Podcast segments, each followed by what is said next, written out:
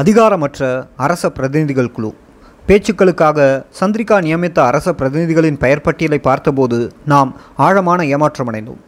ஒரு சட்டத்தரணி ஒரு அரசு அதிகாரி ஒரு வங்கி அதிபர் ஒரு கட்டிடக்கலை நிபுணர் ஆகியோரை கொண்டதாகவே இக்குழு அமையப்பெற்றிருந்தது அரசாங்கத்தின் பேச்சுக்குழுவில் தமிழரின் இனப்பிரச்சினை பற்றிய ஆழமான அறிவும் அனுபவமும் படைத்த மூத்த அரசியல்வாதிகள் எவருமே இருக்கவில்லை என்பது எமக்கு புதிராக இருந்தது. அரச பிரதிநிதிகள் அனைவருமே சந்திரிகாவுக்கு வேண்டியவர்கள். அவரது நம்பிக்கைக்கு பாத்திரமானவர்கள். ஆனால் இவர்கள் எவருக்குமே அரசியல் பேச்சு வழிமுறைகள் பற்றிய அனுபவம் இருக்கவில்லை. அத்துடன் முடிவுகள் எடுக்கும் அதிகாரமும் இவர்களிடம் இருக்கவில்லை. விடுதலை புலிகளின் போராட்ட வரலாறு பற்றியோ அல்லது ஆயுத போராட்டத்தின் தாற்பரியம் பற்றியோ இவர்களிடம் போதுமான அறிவும் இருக்கவில்லை. இன நெருக்கடிக்கு தீர்வு காணும் நிபுணத்துவமோ அன்றி புதிய சிந்தனைகள் வழிமுறைகளை கையாளும் அனுபவமோ இவர்களிடம் இருக்கவில்லை. கொழும்பில் உள்ள உயர் மட்டத்திற்கு தகவல்களை காவிச் செல்லும் சாதாரண நபர்களாகவே இவர்கள் செயற்பட்டார்கள் என்பது எமக்கு பின்பு தெரிய வந்தது விடுதலை புலிகளுடன் நேர்மையான முறையில் பேச்சுக்களை நடத்தி தமிழர்களின் பிரச்சனையை தீர்க்கும் உண்மையான நேர்மையான அக்கறை சந்திரிகாவிடம் இருக்கவில்லை என அரச பிரதிநிதிகளின் பெயர் பட்டியலை பார்த்துவிட்டு கூறினார் பிரபாகரன். தமிழர் தேசத்தை பிரதிநிதப்படுத்தும் ஒரு தேசிய விடுதலை இயக்கமாக விடுதலை புலிகளை பார்க்காது இலங்கையின் அரசியல் அமைப்புக்கு புறம்பாக இயங்கும் ஒரு புரட்சிகர அமைப்பாகவே சந்திரிகா அரசு எம்மை அணுக முயல்கிறது என்றார் பிரபாகரன். பேச்சுவார்த்தை மேசையில் இரு தரப்பினர் மத்தியிலும் சமத்துவம் நிலவப் போவதில்லை என்பது எமக்கு தெளிவாகியது. அரசியல் அதிகாரமும் அனுபவமும் அற்ற ஒரு கீழ்மட்ட குழுவை தெரிவு செய்வதை பார்க்கும் பொழுது நேரடி பேச்சுக்களுக்கு அரசாங்கம் முக்கியத்துவம் கொடுக்கவில்லை என்பது எமக்கு புலனாகியது. நாம் ஏமாற்றம் அடைந்தபோதும் பேச்சுக்களில் பங்கு கொள்ள தீர்மானித்தோம்.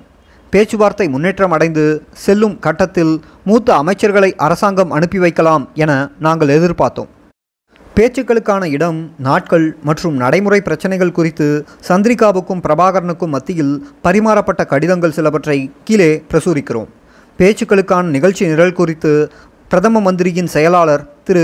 பலபத் பெண்டி தலைவர் பிரபாகரனுக்கு எழுதிய கடிதமும் இங்கு தரப்படுகிறது. தலைமைச் செயலகம் தமிழீழ விடுதலை புலிகள் யாழ்ப்பாணம் இருபத்தி மூணு ஒன்பது ஆயிரத்தி தொள்ளாயிரத்தி தொண்ணூற்றி நாலு.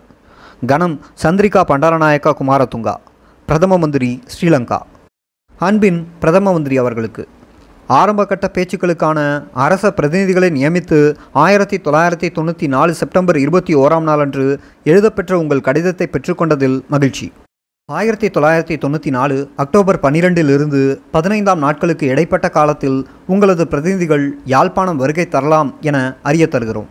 இருந்தபோதும் அக்டோபர் பதிமூன்றிலிருந்து பதினான்காம் நாட்களே எமக்கு மிகுந்த வசதியான நாட்களாக இருக்கும். உங்களது பிரதிநிதிகள் யாழ்ப்பாணத்தில் தங்கியிருக்கும் வேளையில் அவர்களது பாதுகாப்புக்கான முழு பொறுப்பும் எம்முடையதாக இருக்கும் என்பதை உங்களுக்கு உறுதிப்படுத்துகிறோம். பேச்சுக்கள் நடைபெறும் இடம் மற்றும் விடயங்களையும் யாழ்ப்பாணத்தில் உள்ள சர்வதேச செஞ்சிலுவை சங்கம் ஊடாக உங்களுக்கு தெரியப்படுத்துவோம். நன்றியுடன் உங்கள் நேர்மையுள்ள வே. பிரபாகரன் தலைவர் தமிழீழ விடுதலை புலிகள். ஆறு அக்டோபர் ஆயிரத்தி தொள்ளாயிரத்தி தொண்ணூற்றி நாலு. திரு. வே. பிரபாகரன் தமிழீழ விடுதலை புலிகள் தலைமைச் செயலகம் யாழ்ப்பாணம் அன்பின் திரு பிரபாகரன் அவர்களுக்கு. ஆயிரத்தி தொள்ளாயிரத்தி தொண்ணூற்றி நாலு செப்டம்பர் இருபத்தி மூன்றாம் நாளன்று தேதியிடப்பட்ட உங்களது கடிதத்திற்கு நன்றி. அக்டோபர் பதிமூன்றாம் பதினான்காம் நாட்களில் எமது பிரதிநிதிகள் யாழ்ப்பாணம் வருகை தருவதற்கான சகல ஒழுங்குகளையும் நாம் செய்துள்ளோம். உலங்கு வானூர்தி மூலம் பலாலி விமானத்தளத்திற்கு வந்திறங்கும் அவர்கள் இரவு அங்கு தங்குவார்கள். பலாலி தளத்திலிருந்து பேச்சுக்கள் நடைபெறும் இடத்திற்கு அழைத்துச் செல்லவும் மீண்டும் அழைத்து வரவும் நீங்கள் ஒழுங்குகளை செய்தால் நாம் நன்றியுடையவர்களாக இருப்போம். அவர்கள் பரப்பு விவரங்கள் அக்டோபர் பத்தாம் நாளன்று உங்களுக்கு அனுப்பி வைக்கப்படும். அவர்கள் வரும்பொழுது பேச்சுக்களுக்கு நாம் தயாரித்த நிகழ்ச்சி நிரலை கொண்டு வருவார்கள். அக்டோபர் பத்தாம் நாள் எமது நிகழ்ச்சி நிரல் உங்களுக்கு அனுப்பி வைக்கப்படும்.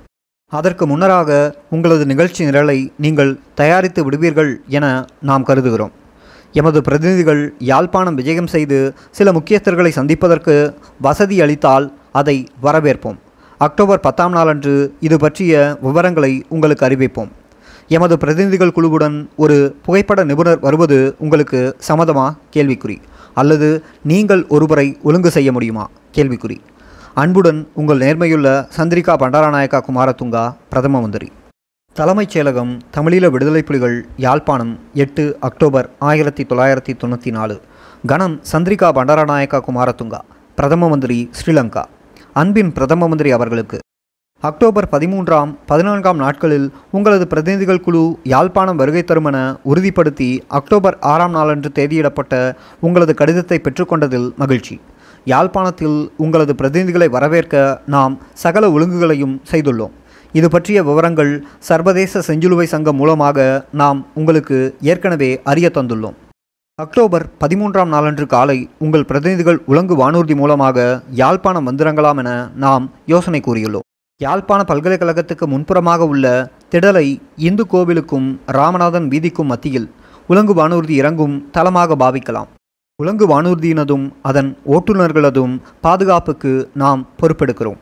மிக வசதியானதும் காலத்தை சேமிக்கக்கூடியதுமான இந்த ஆகாய போக்குவரத்து ஒழுங்கில் ஏதாவது சிக்கல் இருக்குமாயின் சர்வதேச செஞ்சிலுவை சங்கத்தின் உதவியை நாடுவதே சால சிறந்தது. உங்கள் பிரதிநிதிகள் குழுவினரை செஞ்சிலுவை சங்கத்தினர் காங்கேசன் துறையிலிருந்து கடல் மார்க்கமாக பருத்தித்துறைக்கு கொண்டு வந்தால் விடுதலை புலிகள் அவர்களை அங்கு வரவேற்பார்கள்.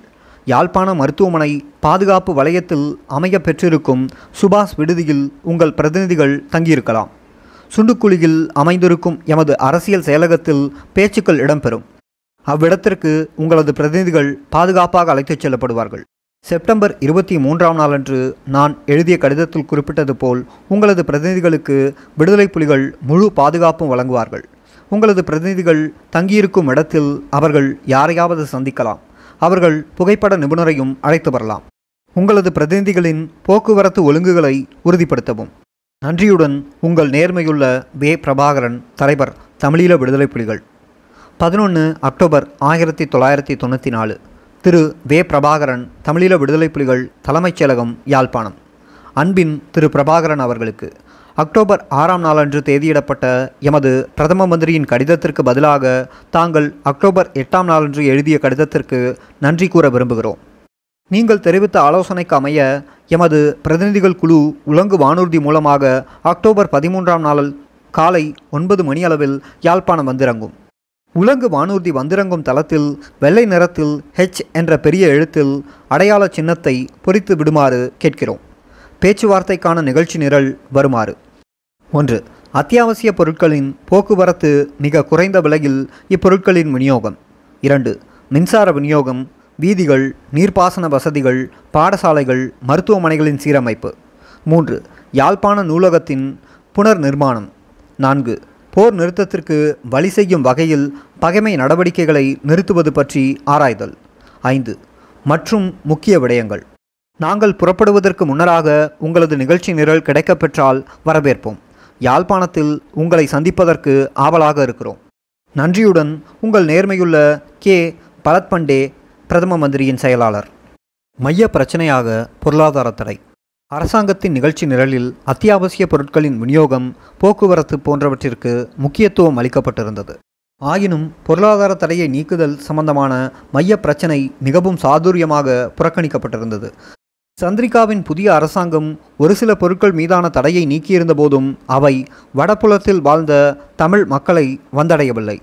ஆவுனியா தாண்டிக்குளம் எல்லை காவல் நிலையங்களில் பணிபுரிந்த சிங்கள இராணுவத்தினர் இத்தடை நீக்கிய பொருட்கள் மீது தமது தடையை விதித்து தடுத்தனர். அறுபதுகளின் ஆரம்ப காலத்தில் பியாப்ரா தேசம் மீது நைஜீரிய அரசு திணித்த கொடூரமான பொருளாதார முற்றுகையை போன்று இத்தடையும் அமையப்பெற்றதால் எமது மக்களின் பொருளாதார வாழ்வு சீர்குலைந்து அவர்களது நாளாந்த சிபிஎம் படுமோசமான நிலையை எட்டியது.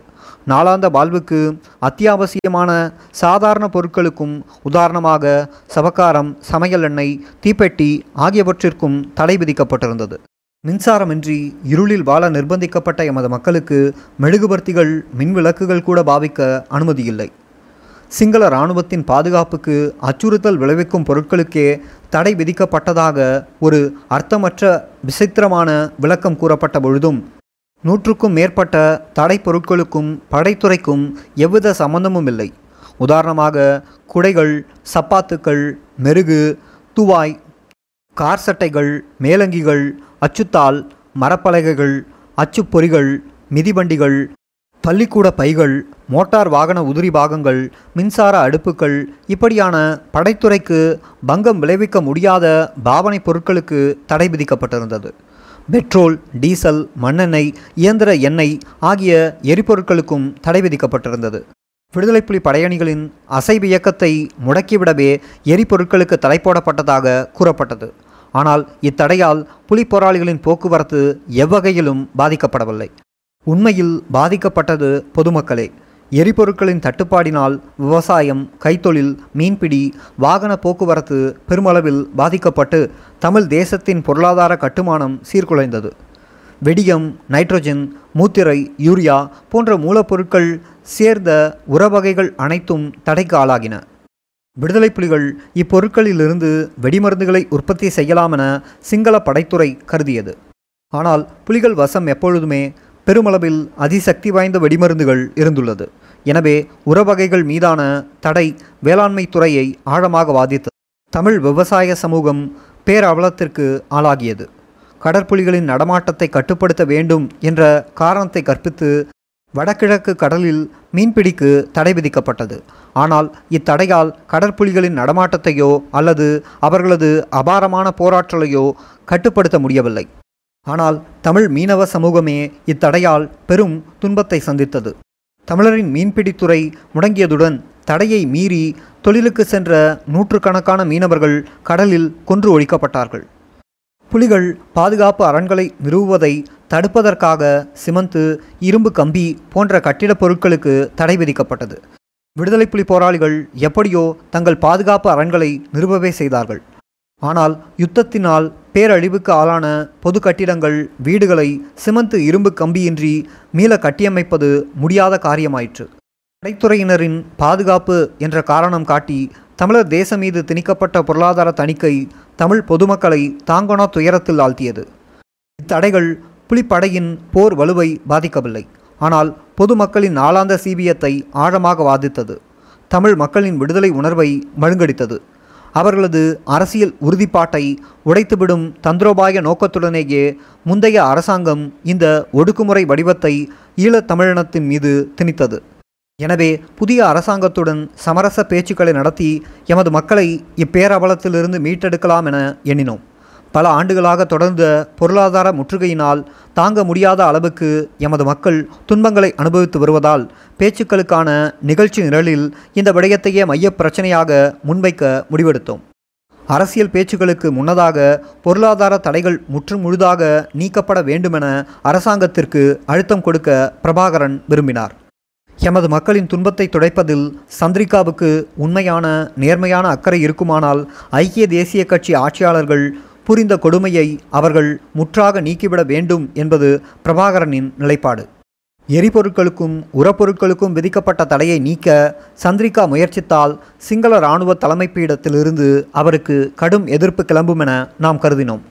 இராணுவ தலைமையை பொறுத்தவரை அவர்களுக்கு போர்தான் அதிமுக்கியமான விவகாரம். தமிழருக்கு எதிரான போரை முன்னெடுத்துச் செல்வதற்கு பொருளாதார தடைகள் அனுகூலமாக அமைந்துள்ளதாகவே இராணுவ தரப்பு கருதியது. ஆகவே இராணுவத்தின் எதிர்ப்பை தவிர்த்து பொருளாதார தடையை நீக்குவதாயின் போருக்கு முடிவு கட்டும் வகையில் ஒரு நிரந்தரமான போர் நிறுத்தத்தை கொண்டு வருவதே சால சிறந்த வழி என நாம் கருதினோம். எனவேதான் போர் நிறுத்தத்தையும் எமது நிகழ்ச்சி நிரலில் முக்கிய விடயமாக உள்ளடக்கினோம். எமது மக்கள் எதிர்கொண்ட சிக்கலான பிரச்சனைகளை இரு மட்டங்களாக வகுத்தோம். ஒன்று வாழ்க்கை பிரச்சனைகள். மற்றையது அரசியல் பிரச்சனை. எமது மக்கள் முகம் கொடுத்து நின்ற வாழ்க்கை பிரச்சனைகள் பொருளாதார தடைகளின் விளைவாக எழுந்தவை. ஆகவே இந்த பிரச்சனைகளுக்கு அவசரமாக உடனடியாக தீர்வு காணப்பட வேண்டும் என்பதே எமது நிலைப்பாடு. அரசியல் பிரச்சனை ஆழமானது அடிப்படையானது. இது எமது மக்களின் அரசியல் உரிமைகள் அபிலாஷைகள் சம்பந்தப்பட்டது. தமிழரின் அரசியல் பிரச்சனை ஆழமாக பரிசீலனைக்கு எடுத்துக்கொள்ள வேண்டிய விடயம். இதற்கு கால அவகாசம் தேவை. சமாதான பேச்சுக்களை படிப்படியாக கட்டம் கட்டமாக முன்னெடுத்துச் செல்வதே எமது தந்திரோபாயமாக அமைந்தது. பேச்சுக்களின் ஆரம்ப கட்டங்களில் எமது மக்கள் எதிர்கொள்ளும் வாழ்க்கை பிரச்சனைகள் பற்றி விவாதித்து அவற்றிற்கு தீர்வு காண வேண்டுமென நாம் முடிவெடுத்தோம். அத்துடன் ஆரம்பகட்ட பேச்சுக்களின் போது ஒரு நிலையான போர் நிறுத்த உடன்பாட்டை செய்து போருக்கு ஓய்வு கொடுக்க வேண்டும் எனவும் தீர்மானித்தோம். மிகவும் முக்கியமான எமது அரசியல் பிரச்சனை குறித்து பேச்சுக்களை ஆரம்பிப்பதற்கு முன்னராக அமைதியும் இயல்பு நிலையும் நிலவும் ஒரு நல்லெண்ண சூழலை உருவாக்கப்பட வேண்டும் என்பதே எமது நிலைப்பாடாகும். எமது இயக்கத்தின் இந்த நிலைப்பாட்டினையும் பேச்சுக்கான எமது தந்திரோபாய அணுகுமுறையையும் விடுதலை புலிகளின் பிரதிநிதிகளுக்கு தெளிவாக செம்மையாக விளக்கப்பட்டது. ஆயிரத்தி தொள்ளாயிரத்தி தொண்ணூற்றி நாலு அக்டோபர் பதிமூன்றாம் நாள் காலை ஒன்பது மணியளவில் அரசாங்க பிரதிநிதிகளை அதிகாரப்பூர்வமாக வரவேற்பதற்காக நானும் அரசியல் துறை பொறுப்பாளர் தமிழ்ச்செல்வனும் யாழ்ப்பாண பல்கலைக்கழக திடலில் காத்து நின்றோம். ஆர்வமும் மகிழ்ச்சியும் பொங்க பெருந்தொகையான சனத்திரள் அங்கு குழுமி நின்றது. சரியாக ஒன்பது மணிக்கு அரசாங்க பிரதிநிதிகளுடன் வந்த உலங்கு வானூர்தி சின்னம் பொறிக்கப்பட்ட இறங்கு தளத்தில் வந்திறங்கியது. அரச பிரதிநிதிகளை விடுதலை புலிகளின் சார்பில் நானும் தமிழ்ச்செல்வனும் வரவேற்றோம். பொதுமக்களும் குதூகல வரவேற்பளித்தனர் உடனடியாகவே அரச தூதுக்குழுவினர் புலிகளின் ஆயுதம் தரித்த வாகன அணிகள் புடைசூழ சுண்டுக்குழியில் உள்ள எமது அரசியல் தலைமைச் செயலகத்திற்கு அழைத்துச் செல்லப்பட்டனர். அரசியல் செயலகத்தில் வைத்து எமது அதிகாரப்பூர்வமான பிரதிநிதிகளை அரசாங்க குழுவினருக்கு நாம் அறிமுகம் செய்து வைத்தோம். பேச்சுக்கள் ஆரம்பமாகின. எமது பிரதிநிதிகளுக்கு ஆலோசனை வழங்கி வழிநடத்த வசதியாக நான் அரசியல் செயலகத்தில் தங்கியிருந்தேன். விடுதலை புலிகளுக்கும் அரசாங்க பிரதிநிதிகளுக்கும் மத்தியில் முதற்கட்ட சுற்று பேச்சுக்கள் ஆயிரத்தி தொள்ளாயிரத்தி தொண்ணூற்றி நாலு அக்டோபர் பதிமூன்று பதினான்காம் நாட்களில் நடைபெற்றன. நல்லெண்ண சூழ்நிலையில் நிகழ்ந்த இப்பேச்சுக்களின் போது இரு தரப்பினரும் பரஸ்பர தமது நிலைப்பாடுகளை எடுத்து விளக்கினர். முன்னைய அரசினால் தமிழர் தாயகம் மீது திணிக்கப்பட்ட பொருளாதார தலைகளின் விளைவாக எமது மக்கள் எதிர்கொண்டு நிற்கும் கோரமான வாழ்வியல் பிரச்சனைகளையும் துன்ப துயரங்களையும் விரிவாக எடுத்து விளக்கிய எமது பிரதிநிதிகள் இந்த பொருளாதார முற்றுகையை முற்று முழுதாக நீக்கிவிடுமாறு வேண்டினார்கள். போர் நெருக்கடிக்கு ஒரு முற்றுப்புள்ளி வைத்துக் கொள்வதற்காக போர் நிறுத்த உடன்பாடு செய்யும் அவசியத்தையும் அவர்கள் வலியுறுத்தினார்கள். பொருளாதார தடைகளை நீக்கி போருக்கு முடிவு கட்டினால் தமிழர் தேசத்தில் அமைதியும் இயல்பு நிலையும் உருவாகும் எனவும் கூறினார்கள். தமிழ் மக்களின் அடிப்படையான வாழ்க்கை பிரச்சனைகளுக்கு தீர்வு கண்டு ஒரு நல்லெண்ண சூழ்நிலையை ஏற்படுத்தினாலேயே சமாதான பேச்சுக்கள் வெற்றிகரமாக முன்னகர்ந்து செல்வது சாத்தியம் என்பதையும் வலியுறுத்தினார்கள். யாழ்ப்பாண குடாநாட்டிலிருந்து வன்னி மாநிலத்திற்கு பயணிப்பதில் எமது மக்கள் எதிர்கொள்ளும் இடையூறுகளை எடுத்து விளக்கிய புலிகளின் பிரதிநிதிகள் சங்குப்பிட்டி கோரத்தீவு பாதையை திறந்து விடுமாறு அரசாங்கத்திடம் ஒரு கோரிக்கையை முன்வைத்தனர். சங்குப்பிட்டி கோரத்தீவு பாதை செம்மையாக செயற்படுவதாக இருந்தால் பூநகரியில் அமைந்திருக்கும் இராணுவ முகாம் அகற்றப்பட வேண்டும் என்பதையும் எமது பிரதிநிதிகள் சுட்டிக்காட்டினர்.